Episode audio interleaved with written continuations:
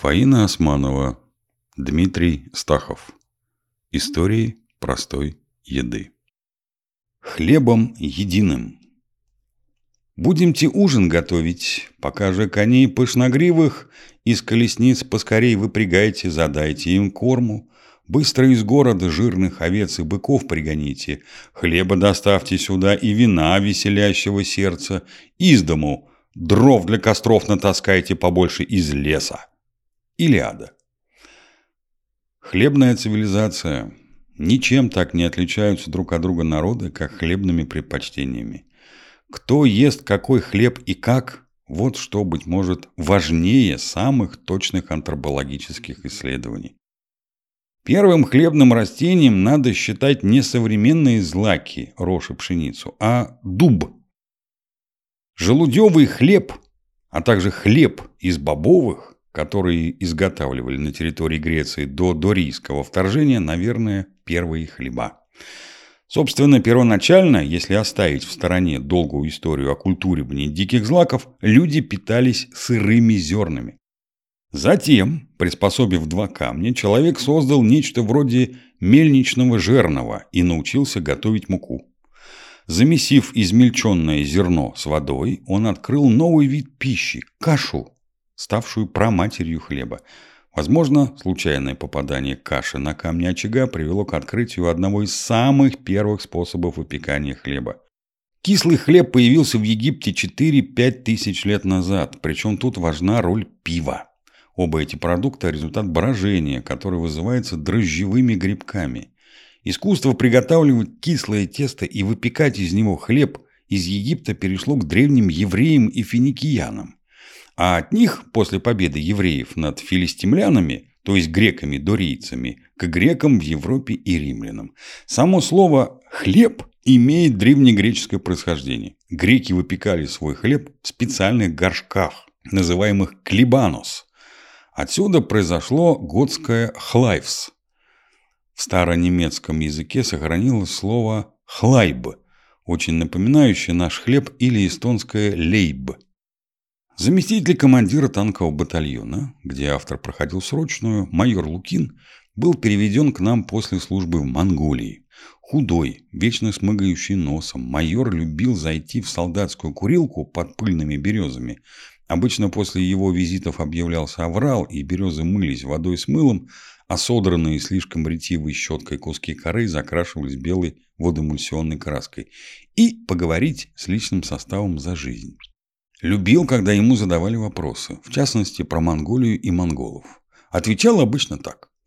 Страна красивая, монголы люди крепкие, смелые, решительные, но чистые звери, молоко да мясо, мясо да молоко, хлеба не едят. Теперь можно с уверенностью сказать, что слово «звери» майор употреблял, чтобы подчеркнуть принципиальные культурные и, конечно же, гастрономические различия между народом кочевников и народом русским, живущим на земле и от нее питающимся. Лукин был по-своему добрым, широким человеком, хоть и горьким пьяницей, и этим словом вовсе не хотел обидеть монголов. К тому же майор, скорее всего, не знал, что в законах Чингисхана и ныне почитаемого в Монголии более всех – под страхом смерти было запрещено возделывать землю, сеять пшеницу в частности. Поэтому монголы и носили сапоги со специально загнутыми кверху носами, чтобы не оскверниться, чтобы даже случайно, споткнувшись, не вспахать сапогом в великую степь. Мы им из своей пекарни хлеба привезем в подарок. Все равно не едят, с печалью заключал майор, гасил свою вонючую, курил из экономии красноармейский, сигарету, бросив вольно, уходил.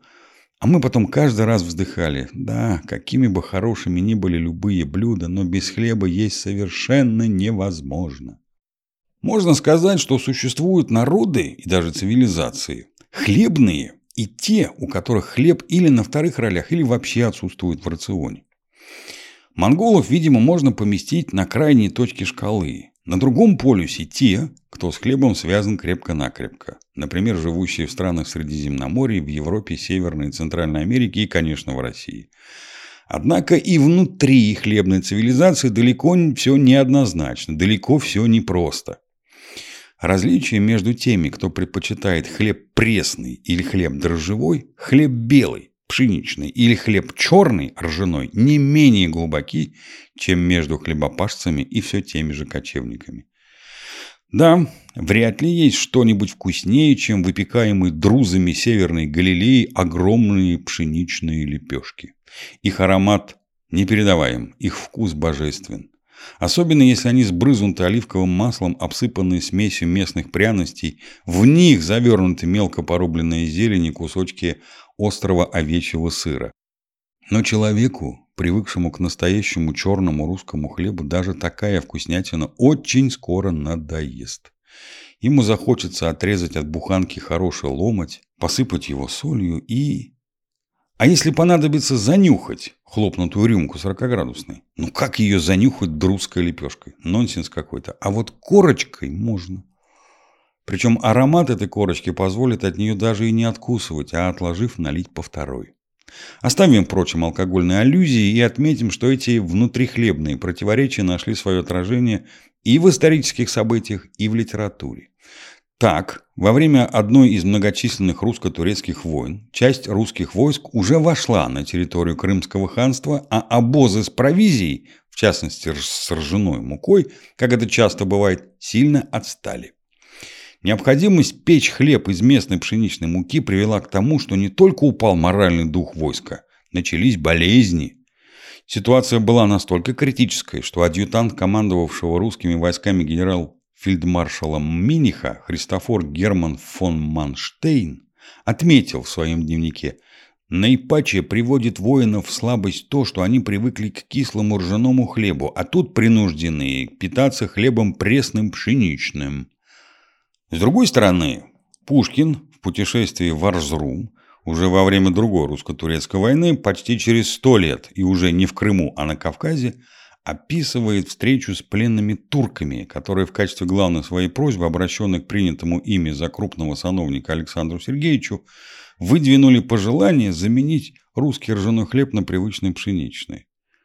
Благосклонно выслушав просьбу пленных, Пушкин отправился дальше и через несколько дней сделал очень характерную запись. В армянской деревне, выстроенной в горах на берегу речки, вместо обеда съел я проклятый чурек, армянский хлеб, испеченный в виде лепешки пополам с золой, о которой так тужили турецкие пленники в Дарьялском ущелье. Дорого бы я отдал за кусок русского черного хлеба, который был им так противен. Великому русскому поэту, скорее всего, подсунули лепешку, которую выпекали в самой нижней части тандыра, большой глиняной печи в форме пузатого кувшина. Именно там скапливается больше золы, которая впекается в хлеб в виде разного размера черных кристаллов. Пушкину надо было потребовать чурек с верхней части, чистый и значительно более мягкий. Но уже по этим двум примерам видна вся пропасть между хлебом ржаным и прочими хлебами. Джонатан Свифт «Путешествиях Гулливера» иронизировал над остроконечниками и тупоконечниками. Но если приглядеться к различиям между приверженцами пшеничного пресного хлеба и ржаного кислого, то тут уже будет не до иронии. По мнению многих историков, именно ржаной хлеб сыграл в жизни России крайне важную, можно сказать, основополагающую роль. Ведь разделение христианской церкви на западную и восточную, на католичество и православие произошло в значительной степени из-за спора, какой именно хлеб следует употреблять во время Евхаристии, святого причастия. В середине XI века квасной или кислый хлеб употребляли в Византии и на Руси, а пресный или опресноки в Западной Европе. Византийские церковные иерархи были просто вынуждены выступить против запрета Папы Льва IX употреблять кислый хлеб, так как в противном случае разрушился бы союз с Русью. Уже тогда кислый хлеб воспринимался на Руси как символ национальной самобытности. Отказаться от него было совершенно невозможно. Конечно, существуют и значительно более прагматические и даже конспирологические теории, объясняющие сущность, причины и конкретные детали произошедшего почти тысячу лет тому назад раскола. Но согласитесь, если все закрутилось вокруг хлеба, то тогда этот раскол, даже со всеми последовавшими за ним веками вражды, крови и несчастий, приобретает какую-то очень человеческую, очень осязаемую и знакомую каждому составляющую. Если так можно выразиться, домашнюю. Различия уже, конечно, не в форме раскола, сохранились и по сей день. Причем даже в тех областях хлебопечения, где, казалось бы, все составляющие одинаковы. Вильям Похлебкин указывал, что в этом случае различия между хлебными цивилизациями выстраиваются в результате тех или иных технологий выпечки хлеба. И в качестве примера приводил русский ситник, из которого постепенно развился и наш традиционный батон белого и французский багет. Ситник всегда с коркой тонкой, мягкой, даже не коркой, корочкой, а багет, как и вообще французский хлеб, всегда с коркой толстой, плотной, хрустящей. Это, как говорилось в одном фильме, многое объясняет. Что уж говорить про русский калач. Разве что вспомнить старый анекдот про купца Филиппова, вызванного московским генерал-губернатором, который сунул Филиппову под нос вытащенного из калача таракана. «Что это?» – грозно спросил генерал-губернатор. «Изюм, ваше сиятельство!»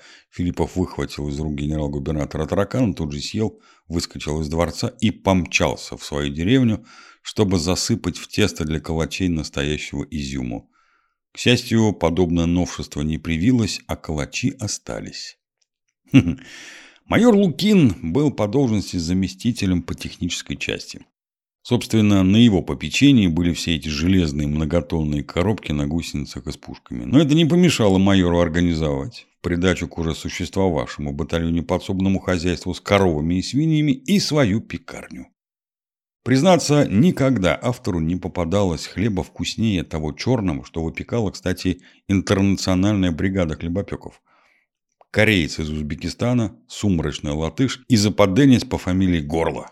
Впрочем, Знающие люди утверждают, что вообще самый вкусный хлеб всегда выпекался и выпекается в армейских и тюремных пекарнях. Но это, как любят писать досужие публицисты, уже совсем другая история.